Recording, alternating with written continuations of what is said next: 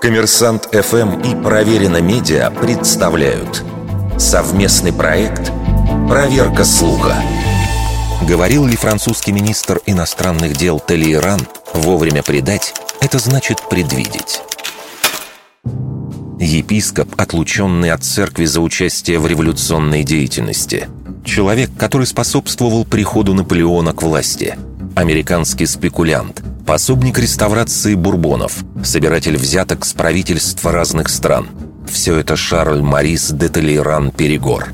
Неудивительно, что циничную фразу о предательстве приписывают именно ему – но если попробовать найти эту цитату в русскоязычной литературе до 1982 года, то ничего не получится.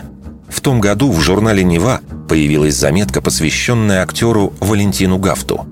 Там был в частности описан блистательно сыгранный им в фильме «Гараж» Эльдара Рязанова персонаж по фамилии Сидорин. Похоже, именно благодаря картине 1979 года фраза и пошла в народ – Неподкупная моя, вовремя предать это не предать, это предвидеть. А что же с Толейраном? Ни одна вариация перевода фразы о предвидении на французский или английский языки за рубежом неизвестна.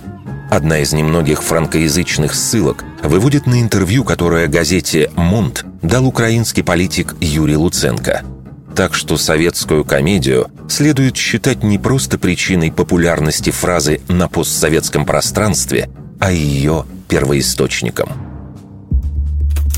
Вердикт. Неверная атрибуция цитаты –